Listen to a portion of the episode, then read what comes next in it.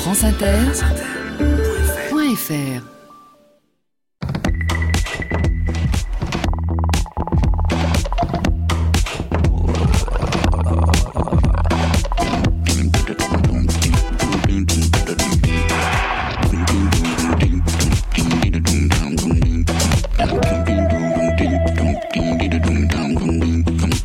Bonjour à tous. Sur les épaules de Darwin, sur les épaules des géants. Se tenir sur les épaules des géants et voir plus loin, voir dans l'invisible, à travers l'espace et à travers le temps. Entrevoir des temps depuis longtemps révolus, où nos ancêtres arpentaient le monde, mais où nous n'étions pas encore. Pouvoir distinguer à travers le long écoulement des âges, des éclats de passé qui soudain ressurgissent de l'oubli.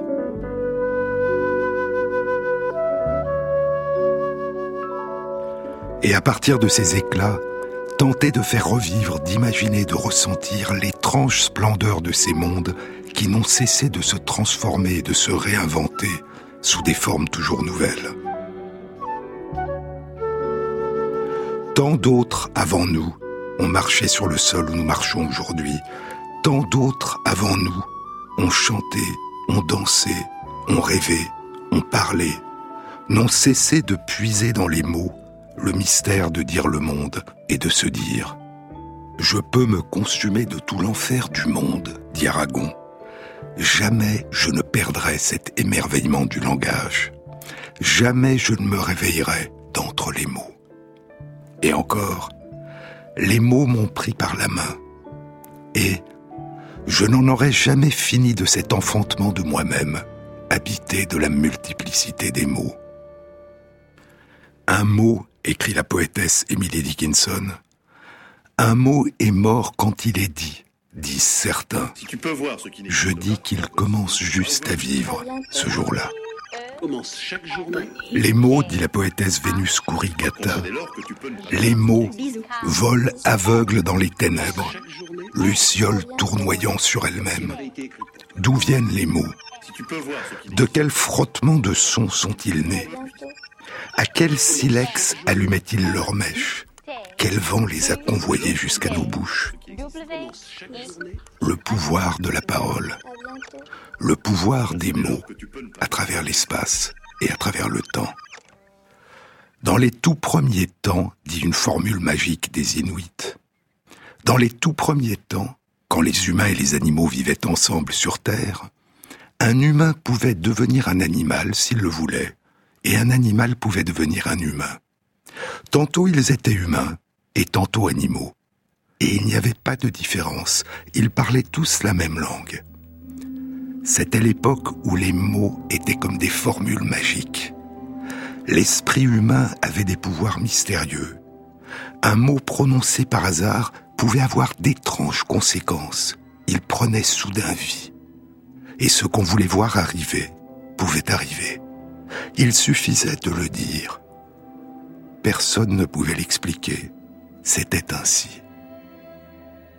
Était-ce hier ou il y a un siècle demande la poétesse Eva Figes.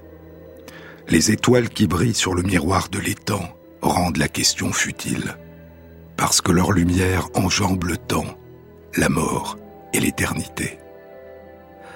Parce que leur lumière confond le début et la fin, nous ramenant au début dont nous étions absents, dont il ne nous reste que des mots. Avant le commencement de toute création, seul Awona Wilona, celui qui crée et qui contient tout, le père de la paternité de toute chose, seul Awona Wilona possédait l'être. Il n'y avait absolument rien d'autre dans le grand espace des temps, sinon une noire obscurité, et partout le vide et la désolation. Ainsi commence le récit de la création du monde de la nation Zuni, un peuple amérindien profondément religieux.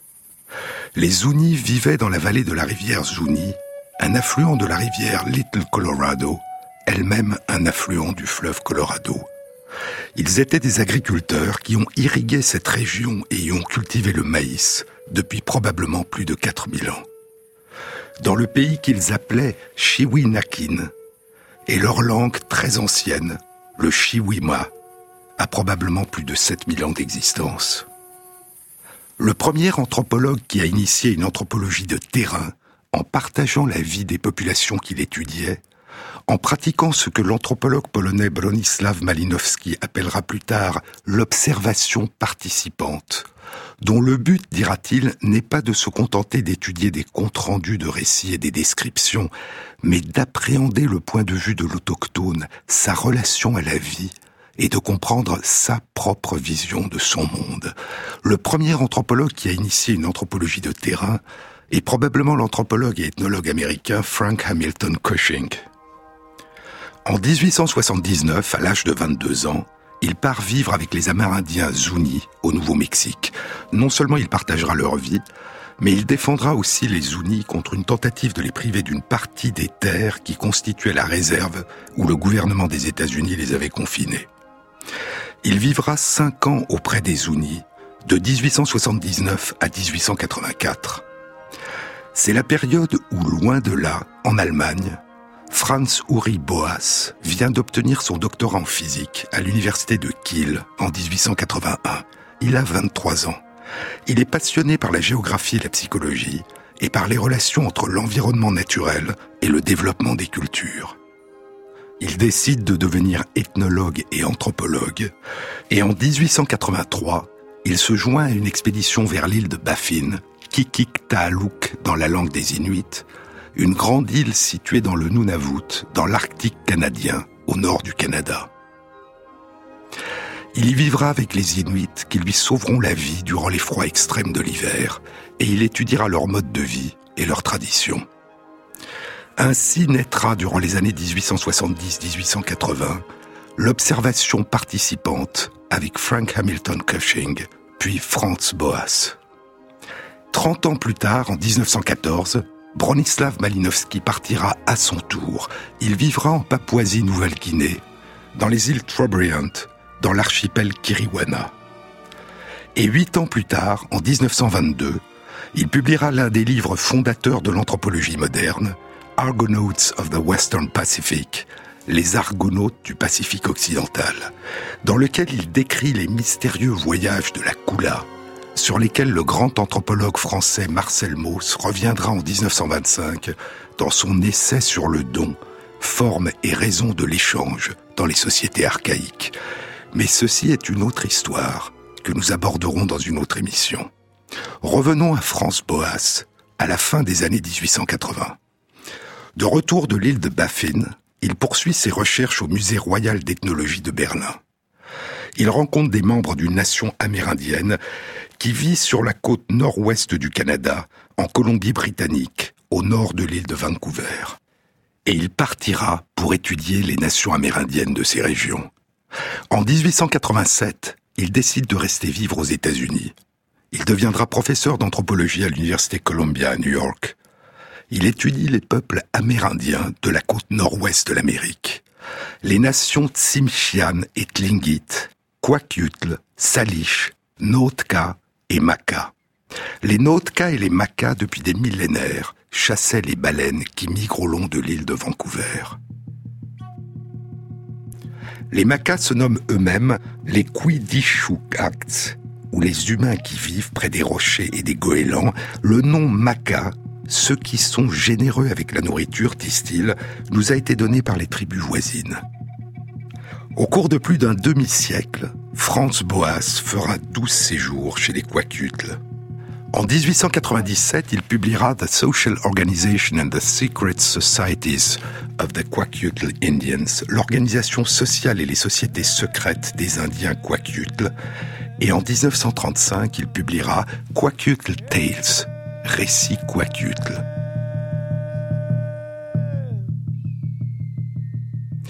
Lorsqu'une femme vient de couper les racines d'un jeune cèdre, dit l'un de ses récits, elle commence par invoquer l'arbre.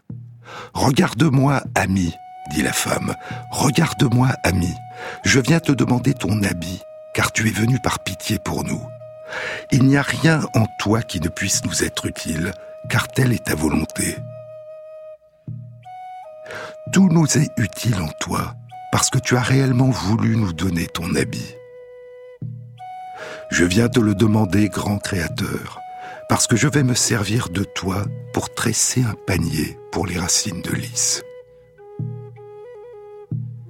Je t'en prie, ami, ne t'emporte pas contre moi pour ce que je vais te faire, et apprends à tes amis ce que je t'ai demandé.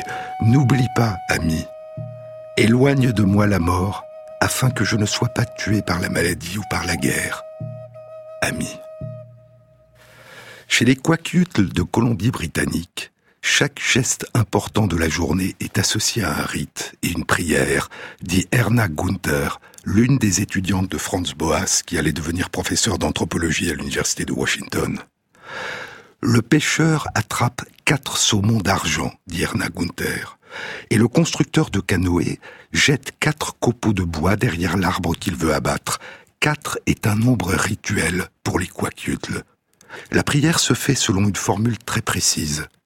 L'animal ou la plante, objet de la prière, est appelé ami surnaturel. Il est remercié pour le don qu'il fait de sa substance, et il lui est demandé d'écarter de son adorateur la maladie et la mort. Mais les colons européens ont un tout autre mode de relation à la nature. Dans son livre Freedom and Culture, Liberté et culture, l'anthropologue Dorothy Demetrakopoulos lit rapporte les récits de la nation amérindienne Wintu qui vivait dans le nord de la Californie. Les Blancs se moquent de la terre, du daim ou de l'ours, dit une ancienne de la nation Wintu. Lorsque nous, Indiens, chassons le gibier, nous mangeons toute la viande. Lorsque nous cherchons des racines, nous faisons de petits trous. Lorsque nous brûlons l'herbe à cause des sauterelles, nous ne détruisons pas tout. Nous secouons les glands et les pommes de pin des arbres nous n'utilisons que le bois mort pour nous chauffer. L'homme blanc, lui, retourne le sol, abat les arbres, détruit tout. L'arbre dit ⁇ Arrête, je suis blessé, ne me fais pas mal ⁇ mais il l'abat et le débite. L'esprit de la terre le hait. Il arrache les arbres et ébranle jusqu'à leurs racines. Il scie les arbres les Indiens ne font jamais de mal, alors que l'homme blanc démolit tout. Il fait exploser les rochers et les laisse épars sur le sol. La roche dit ⁇ Arrête, tu me fais mal ⁇ Mais l'homme blanc n'y fait pas attention. Quand les Indiens utilisent des pierres, ils les prennent petites et rondes pour y faire leur feu. Comment l'esprit de la terre pourrait-il aimer l'homme blanc? Partout où il la touche, il laisse une plaie. En 1877, après sept ans de guerre, un an après la victoire qu'il remporte avec le chef Crazy Horse à Little Big Horn sur le 7e régiment de cavalerie du général Custer, Tatanka Yatanka, le grand chef Sioux Sitting Bull, dira Regardez mes frères, le printemps est revenu. La terre a reçu les baisers du soleil et nous verrons bientôt les fruits de cet amour. Chaque graine est éveillée et tout animal est en vie. C'est à ce pouvoir mystérieux que nous devons, nous aussi, notre existence. Et c'est pourquoi nous concédons à nos voisins, même à nos voisins animaux, autant de droits qu'à nous d'habiter cette terre. Mais écoutez-moi, mes frères, nous devons maintenant compter avec un autre peuple petit et faible quand nos pères l'ont rencontré pour la première fois, mais aujourd'hui devenu tyrannique. L'amour de posséder est, chez eux, une maladie. Ce peuple a fait des lois que les riches peuvent briser, mais pas les pauvres. Il prélève des taxes sur les pauvres et les faibles pour entretenir les riches qui gouvernent. Il revendique pour eux seuls notre mère à tous, la terre, et ils se barricadent contre leurs voisins. Ils la défigurent avec leur construction et leur détritus. Cette nation est comme un fleuve de neige fondue qui sort de son lit et détruit tout sur son passage. Il y a sept ans seulement, nous avons signé un traité qui nous assurait que les terrains de chasse aux bisons nous seraient laissés pour toujours. Ils menacent maintenant de les reprendre. Nous ne pouvons pas vivre à leur côté.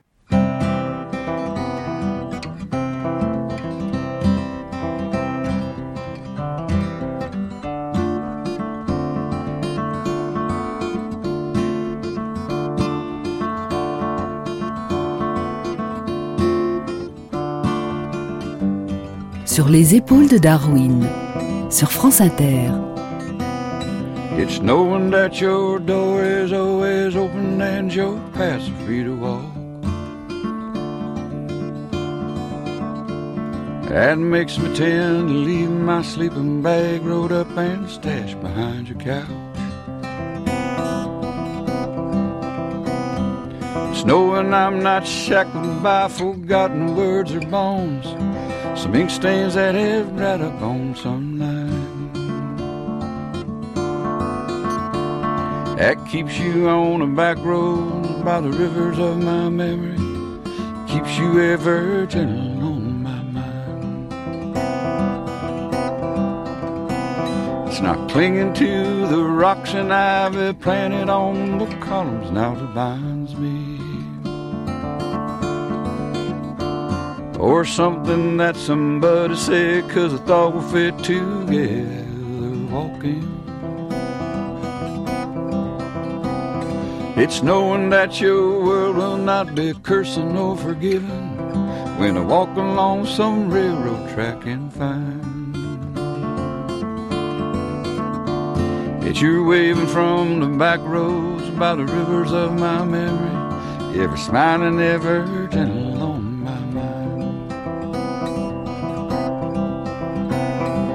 wheat fields and the clotheslines and the junkyards and the highways come between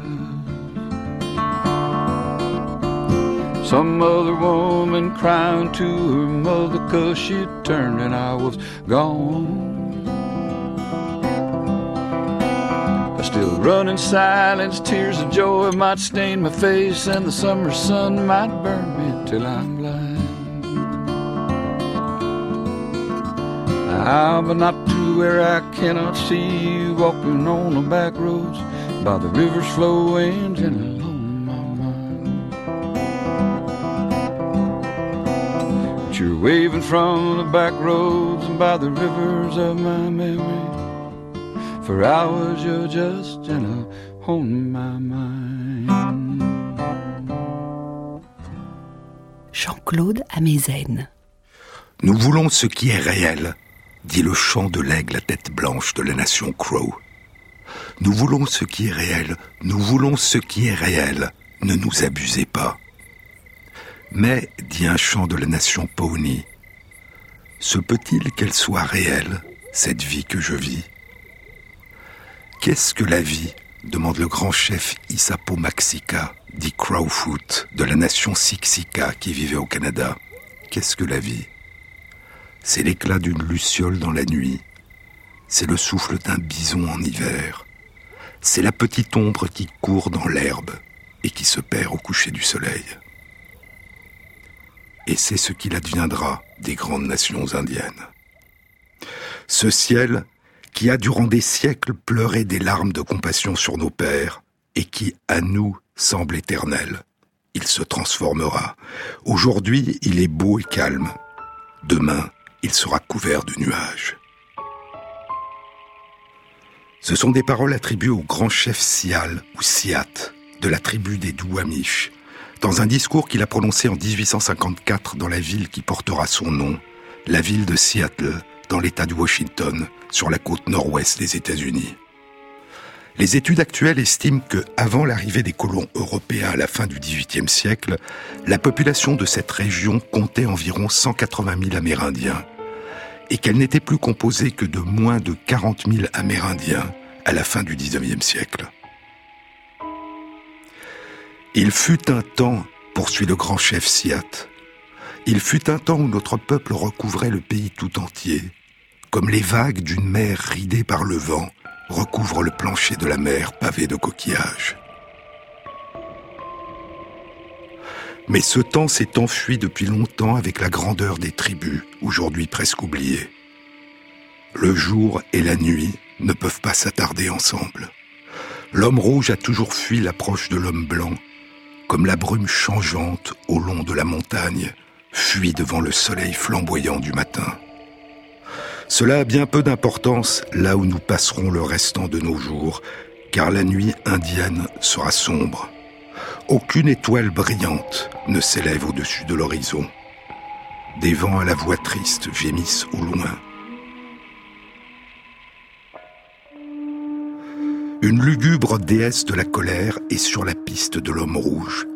Et où qu'il aille, il entendra encore le son des pas qui le poursuivent et se préparera à rencontrer sa fin comme le daim blessé entend s'approcher les pas du chasseur.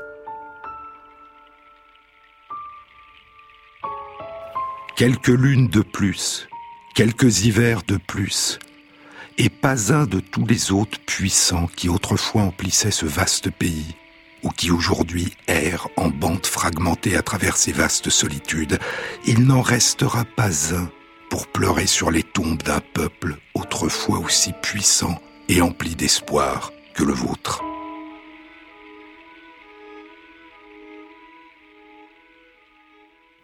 Ce sont les peuples amérindiens de ces régions que Franz Boas étudiera.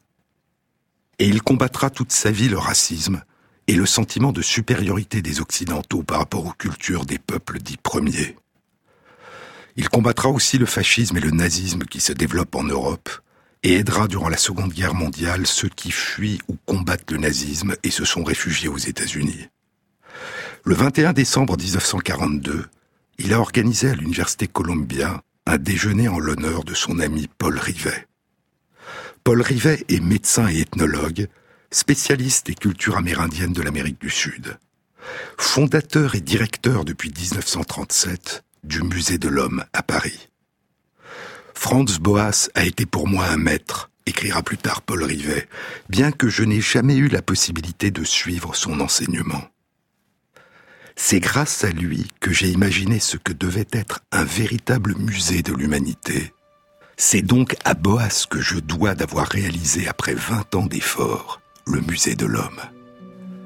Comme Franz Boas, Paul Rivet combat le racisme, le fascisme et le nazisme. En 1934, il a fondé avec le physicien Paul Langevin et le philosophe Alain le comité de vigilance des intellectuels antifascistes. En 1938, il fait partie du comité central de la Ligue des droits de l'homme. Le 14 juillet 1940, il écrit une lettre ouverte au maréchal Pétain. Monsieur le maréchal, le pays n'est pas avec vous, la France n'est plus avec vous. Il est l'un des fondateurs de l'un des premiers réseaux de résistance, le réseau du musée de l'homme. Au début de l'année 1941, le réseau sera infiltré, démantelé, et un grand nombre de ses membres sera arrêté, exécuté ou déporté. Recherché par la Gestapo, Paul Rivet s'échappe et fuit en Colombie, où il participe à la fondation de l'Institut d'ethnologie colombien. Le 21 décembre 1942, il est à New York, de retour d'une mission au Canada que lui a confiée le général de Gaulle, et en chemin pour la Colombie. Il a retrouvé à New York son ami Franz Boas et son ami Claude Lévi-Strauss qui s'y réfugiaient. Nous étions réunis, écrira Paul Rivet, une dizaine d'amis conviés par Franz Boas pour un déjeuner fraternel au Faculty Club de la Columbia University. Boas et moi, nous étions tout à la joie de nous revoir après cinq ans de séparation. Nous avions évoqué les souvenirs émouvants de notre dernière rencontre à Paris. Il venait de me dire avec sa belle conviction, il ne faut pas se lasser de répéter que le racisme est une monstrueuse erreur ou un impudent mensonge. Soudain, Boas s'écroule et meurt dans les bras de Claude Lévi-Strauss. Sans un cri, écrira Paul Rivet, sans un cri, sans une plainte, nous le vîmes se renverser en arrière. Un grand cerveau avait cessé de penser. Durant son exil aux États-Unis jusqu'en 1944, Claude Lévi-Strauss va découvrir la splendeur des cultures des Amérindiens de la côte nord-ouest de l'Amérique qui avaient tant fasciné Franz Boas et dont les vestiges les plus anciens découverts à ce jour remontent à il y a plus de 4500 ans. Trente ans après son retour en France, en 1975, Claude Lévi-Strauss publiera La Voix des masques dans la collection Les Sentiers de la création de l'éditeur d'art Skira, un livre en deux volumes, magnifiquement illustré. Le livre débute ainsi. Il est à New York un lieu magique où les rêves d'enfance se sont donné rendez-vous, où des troncs séculaires chantent et parlent, où des objets indéfinissables guettent le visiteur avec l'anxieuse fixité de visage, où des animaux d'une gentillesse surhumaine joignent comme des mains leurs petites pattes, priant pour le privilège de construire à l'élu le palais du castor, de lui servir de guide au royaume des phoques, ou de lui enseigner dans un baiser mystique le langage de la grenouille ou du martin pêcheur. Ce lieu, auquel des méthodes muséographiques désuètes mais singulièrement efficaces confèrent les prestiges supplémentaires du clair-obscur, des cavernes et du croulant entassement des trésors perdus. On le visite tous les jours de 10h à 5h à l'American Museum of Natural History. C'est la vaste salle du rez-de-chaussée consacrée aux tribus indiennes de la côte nord du Pacifique qui va depuis l'Alaska jusqu'à la Colombie-Britannique. L'époque n'est pas lointaine, sans doute, où les collections provenant de cette partie du monde quitteront les musées ethnographiques pour prendre place dans les musées des beaux-arts entre l'Égypte et la Perse antique et le Moyen Âge européen. Car cet art n'est pas inégal au plus grand, et pendant le siècle et demi qui nous est connu de son histoire, il a témoigné d'une diversité supérieure à la leur et déployé des dons apparemment intarissables de renouvellement.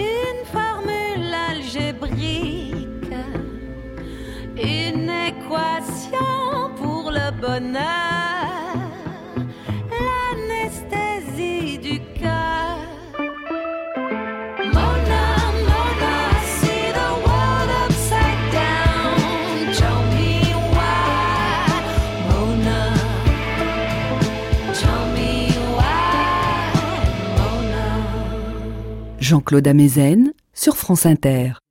Sur la côte nord-ouest de l'Amérique du Nord, ce siècle et demi, poursuit Claude Lévi-Strauss dans La Voix des Masques, a vu naître et fleurir non pas une, mais dix formes d'art différentes.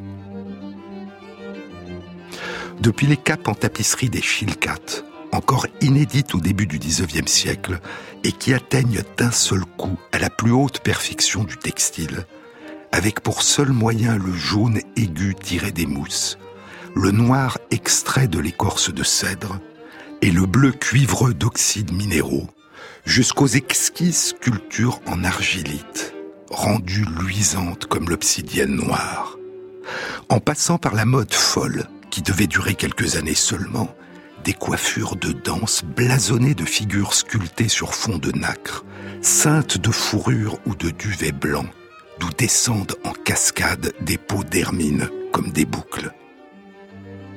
Ce renouvellement incessant, cette sûreté d'invention qui garantit le succès où qu'elle s'exerce, ce dédain des chemins battus poussant à des improvisations toujours nouvelles, qui se conduisent infailliblement à des réussites éclatantes, pour s'en faire quelque idée, nos contemporains devaient attendre l'exceptionnel destin d'un Picasso. Avec cette différence toutefois, que ces exercices périlleux d'un homme seul qui nous ont coupé le souffle pendant 30 ans, une culture indigène tout entière les a pratiqués pendant 150 ans et même davantage. Car nous n'avons pas de raison de douter que cet art multiforme ne se soit développé au même rythme depuis ses plus lointaines origines.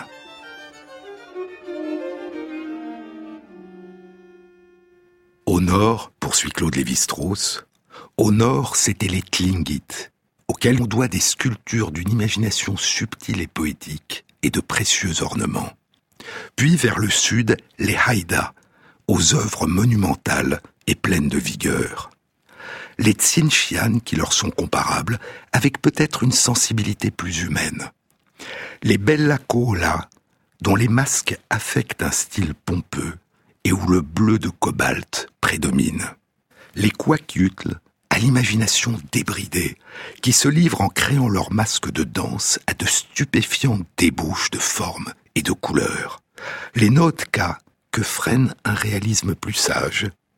Et à l'extrême sud, enfin, les saliches, dont le style très simplifié se fait anguleux et schématique, et chez qui s'oblitèrent les références septentrionales.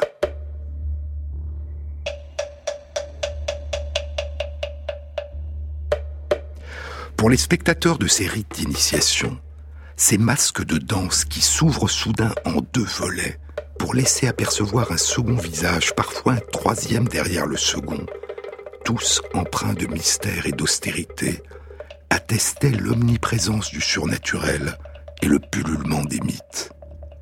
Bousculant la placidité de la vie quotidienne, ce message primitif reste si violent que l'isolement prophylactique des vitrines ne parvient pas aujourd'hui encore à prévenir sa communication.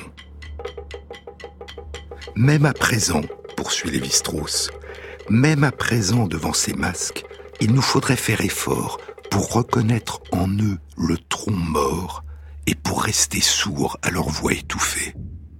Comme aussi pour ne pas entrevoir derrière la glace des vitrines, et de part et d'autre d'un visage ténébreux, le corbeau cannibale claquant du bec en guise d'aile, ou le maître des marées commandant le flux et le reflux par un clignement de ses yeux ingénieusement articulés. Car presque tous ces masques sont des mécaniques à la fois naïves et véhémentes. Un jeu de cordes, de poulies et de charnières permet aux bouches de railler les terreurs du novice, aux yeux de pleurer sa mort, au bec de le dévorer. Unique en son genre, cet art réunit dans ses figurations la sérénité contemplative des statues de Chartres ou des tombes égyptiennes et les artifices du carnaval. Ces traditions d'une égale grandeur et d'une pareille authenticité, dont les boutiques de foires et les cathédrales préservent aujourd'hui les restes démembrés, règnent ici dans leur primitive unité. Ce don dithyrambique de la synthèse, cette faculté presque monstrueuse pour apercevoir comme semblable ce que les autres hommes conçoivent comme différent, constitue sans doute la marque exceptionnelle et géniale de l'art de la Colombie-Britannique. Et ce lien presque charnel, dit Lévi-Strauss, que j'avais noué avec l'art de la côte nord-ouest, ne s'est jamais relâché. Pourtant, au cours des années, ce sentiment de vénération restait miné par une inquiétude cet art me posait un problème que je n'arrivais pas à résoudre. Certains masques, tous du même type, me troublaient par leur facture. Leur style, leur forme étaient étranges, leur justification plastique m'échappait. Bien que profondément fouillés par le ciseau du sculpteur et munis de pièces rajoutées, en dépit de ces parties saillantes, ils offraient une apparence massive, faite pour être portés devant le visage sans que l'envers à peine concave en épouse vraiment le modelé. En regardant ces masques, je me posais sans cesse les mêmes questions. Pourquoi cette forme inhabituelle est si mal adaptée à leur fonction? Pourquoi cette bouche largement ouverte, cette mâchoire inférieure pendante exhibant une énorme langue? Pourquoi ces têtes d'oiseaux sans rapport apparent avec le reste et disposées de la manière la plus incongrue? Pourquoi ces yeux protubérants? Pourquoi enfin ce style presque démoniaque? À quoi rien d'autre ne ressemble dans les cultures voisines et même dans celles où il a pris naissance? À toutes ces interrogations, je suis resté incapable de répondre avant d'avoir compris que, pas plus que les mythes, les masques ne peuvent s'interpréter en eux-mêmes et par eux-mêmes comme des objets séparés. Et ce sera le sujet de recherche que le livre explorera et dévoilera. Le type de masque qu'on vient de décrire, dit plus loin Lévi-Strauss, est propre à une douzaine de groupes indiens de la famille linguistique Salish. On appelle généralement ces masques Swaikswe. Dans le costume des porteurs de masques, la couleur blanche dominait. La collerette était faite de plumes de cygne, ainsi que le jupon, les jambières et les brassards, parfois en peau de plongeon, saint par les danseurs. Les masques tenaient à la main un cistre spécial formé de coquilles de plectène enfilées sur un cerceau de bois.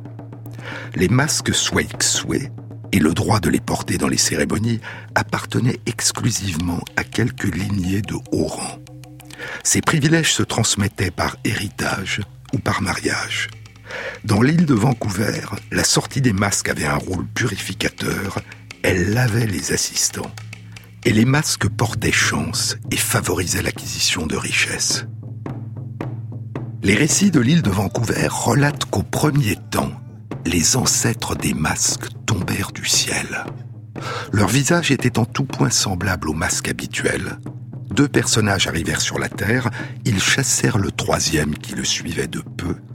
En touchant le sol, le quatrième fit trembler la terre. Les Salish possèdent les masques Swaikswe, aux yeux protubérants, à la langue tirée, à la couleur blanche et au diadème de plumes. Les Kwakiutl possèdent le masque Tzonokwa, qui est une image en miroir, un contrepoint du masque Swaikswe des Salish. Les yeux sont enfoncés, la bouche aux lèvres froncées ne tire pas la langue, la couleur est noire et le diadème est fait de poils. Mais les Kwakiutl possèdent aussi un masque semblable au masque Swaikswe des Salish, le masque Xwexwe. Et les Kwakiutl, dit Lévi-Strauss, associaient les masques Xwexwe au séisme.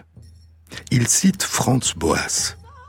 Leur danse, écrit Boas, était censée faire trembler la terre, moyen certain de ramener le Hamatsa, c'est-à-dire le nouvel initié, dans la confrérie la plus haute.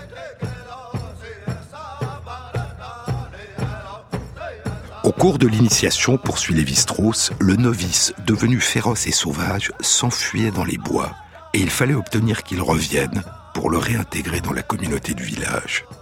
En couverture du livre La voix des masques, il y a deux masques, dont un masque Xwexwe, qui représente le tremblement de terre. Il est brun-orange, les joues sont vertes, les yeux saillants sont dans des demi-cercles verts, la langue orange est tirée vers le bas, le cou et tout le pourtour de la tête sont bordés de grandes plumes blanches. Les Indiens Louis Seno, appelés Louis Seno par les Espagnols, mais qui dans leur langue se nommaient Payom Kawishum, le peuple de l'Ouest, vivaient sur la côte ouest des États-Unis, au sud de la Californie. Et l'un de leurs récits s'intitule Avant de donner vie aux choses, ils parlèrent. La femme terre est à plat d'eau, les pieds au nord, la tête au sud, frère ciel assis à sa droite. Il dit Oui, ma sœur, tu dois me dire qui tu es. Elle répondit Je suis Tomayowit. Et elle lui demanda Qui es-tu? Il répondit Je suis Tukmit. Puis elle dit Je m'étends à plat jusqu'à l'horizon. Je tremble. Je fais un bruit de tonnerre. Je suis tremblement de terre. Je suis ronde et je roule de ça, de là. Je disparais et je reviens. Et ainsi, depuis longtemps, des récits, des rites, des cérémonies et des masques de la côte ouest de l'Amérique évoquaient des séismes, des tremblements de terre.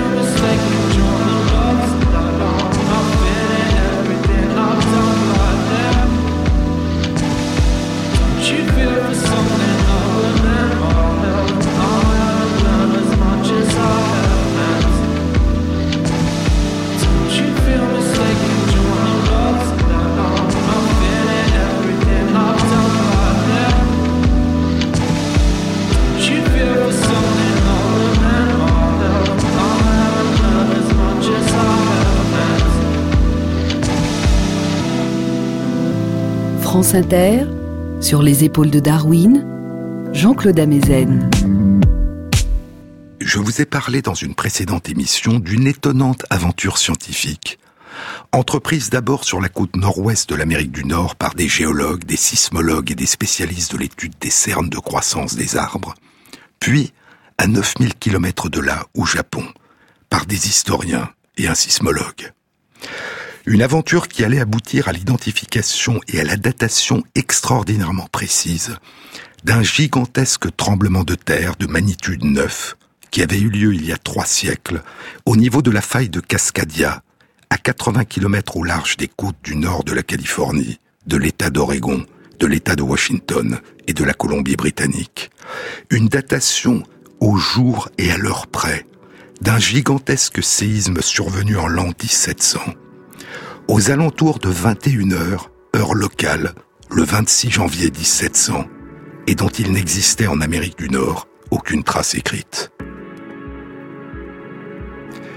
Au début de l'année 1996, quand Kenji Satake et ses collègues proposent dans Nature la date du 26 janvier 1700 à 21 heures pour le plus récent tremblement de terre dévastateur né dans la faille de Cascadia, un commentaire accompagne cette étude dans le même numéro de Nature. Il est rédigé par deux chercheurs du California Institute of Technology, Hiro Kanamori et Thomas Heaton, qui avaient été parmi les premiers à avoir suggéré au début des années 1980 que la faille de Cascadia était une zone sismique active, ayant pu causer par le passé et pouvant causer à l'avenir sur la côte nord-ouest de l'Amérique du Nord des tremblements de terre et des tsunamis géants. Leur commentaire était intitulé l'éveil d'un tremblement de terre légendaire. Légendaire, car sur la côte ouest de l'Amérique du Nord, ce gigantesque tremblement de terre et ce gigantesque tsunami faisaient l'objet chez les Amérindiens de récits oraux et de rituels légendaires. Non seulement les récits relatant l'origine des masques Swaikswe des Salish et des masques Xwexwe des Quatutles, rapportés par Franz Boas puis par Claude Lévi-Strauss et d'autres, mais des récits transmis par la tradition orale, qui disaient que le grand rat de marée s'était produit par une froide nuit d'hiver. Mais y avait-il aussi une mémoire de la période historique où le plus récent grand raz de marée avait eu lieu? Combien de temps la mémoire orale peut-elle, sous la forme de récits légendaires, prendre en compte des événements historiques et garder présent le souvenir de leur date? On savait depuis longtemps que d'anciens récits amérindiens évoquaient la survenue d'une grande inondation venue de la mer, et dans certaines régions d'un grand tremblement de terre, il y a longtemps, mais pas à une période très reculée. Mais ce n'est qu'au milieu des années 2000 qu'une étude allait indiquer que les récits amérindiens, contrairement à ce qui avait été longtemps cru, non seulement n'étaient pas des légendes, mais permettaient de dater avec une relative précision la période du grand séisme. L'étude a été publiée en 2005 dans Seismological Research Letters, lettres de recherche sismologique. Elle était animée par Ruth Ludwin, du département des sciences de la Terre et de l'espace de l'Université de l'État de Washington aux États-Unis, en collaboration avec Robert Dennis, arrière-petit-fils du chef Louis Nookmis et conseiller-chef de la nation première, la nation amérindienne Huayat et en collaboration avec des chercheurs du département des sciences de la Terre et des départements d'anthropologie de plusieurs universités du Canada et de représentants de parcs nationaux et de musées.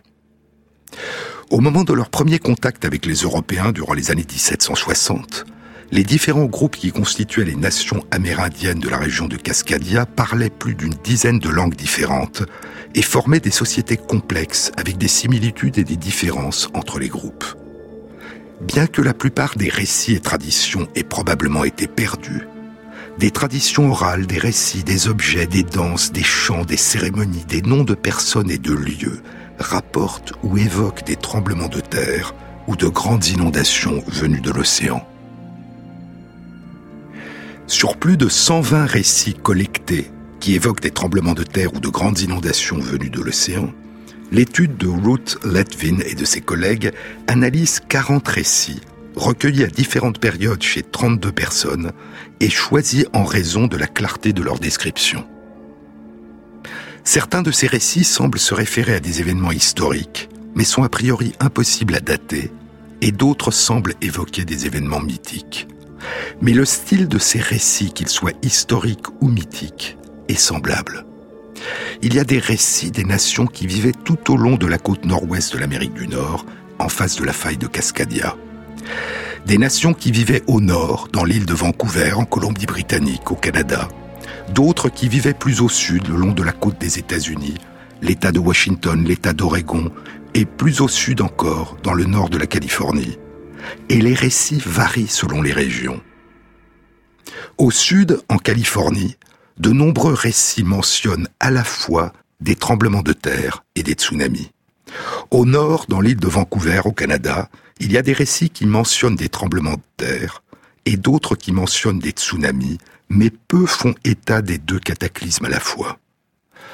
Entre la Californie et l'île de Vancouver, dans l'État de Washington et dans l'État d'Oregon, les récits de tremblements de terre sont rares, et ce sont les récits de tsunamis qui sont les plus fréquents.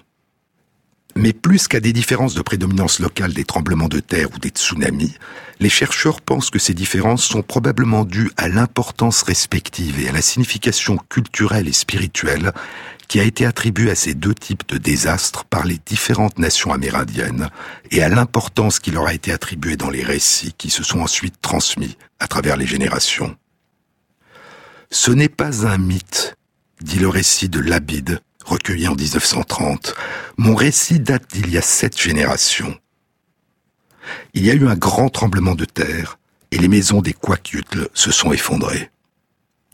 Ce sont des récits du père de mon grand-père, dit le chef Louis Noakmis, âgé de 84 ans, en 1964.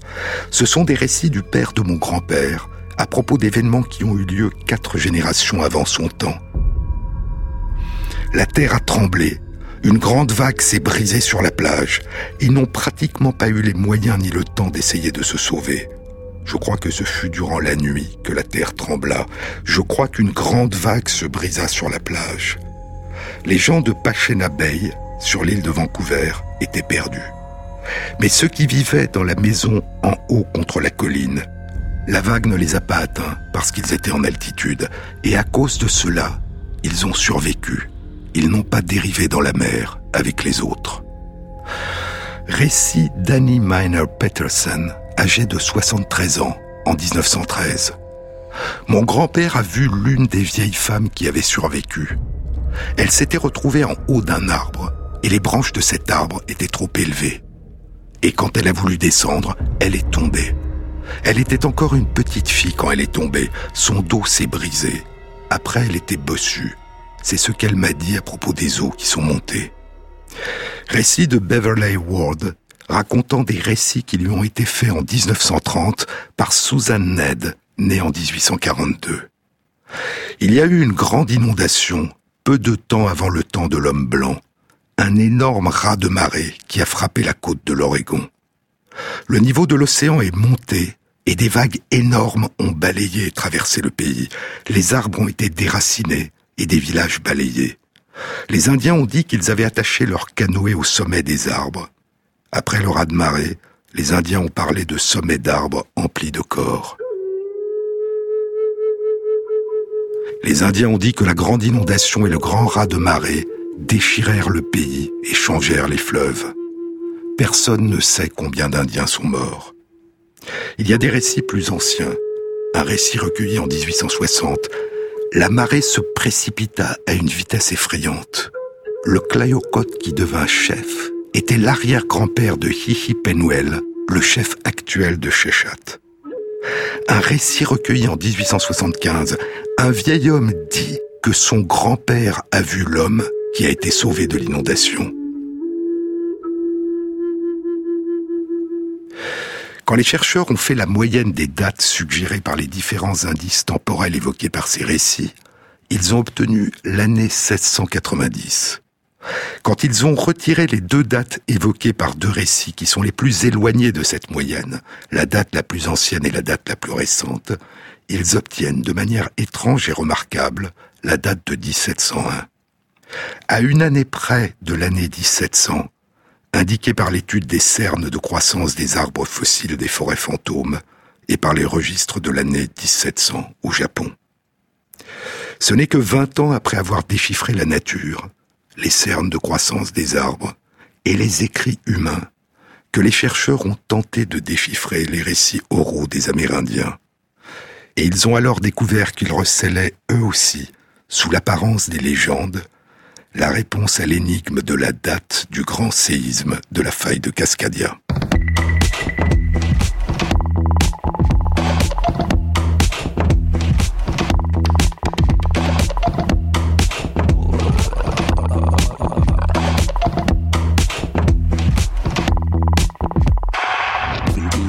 Cette émission a été réalisée par Christophe Imbert, avec à la prise de son Mehdi Fata, au mixage Jean-Philippe Jeanne et Jean-Baptiste Audibert pour le choix des chansons. Et merci à Christophe Magère qui intègre sur la page de l'émission, sur le site franceinter.fr, les références aux articles scientifiques et aux livres dont je vous ai parlé. Bon week-end à tous, à samedi prochain.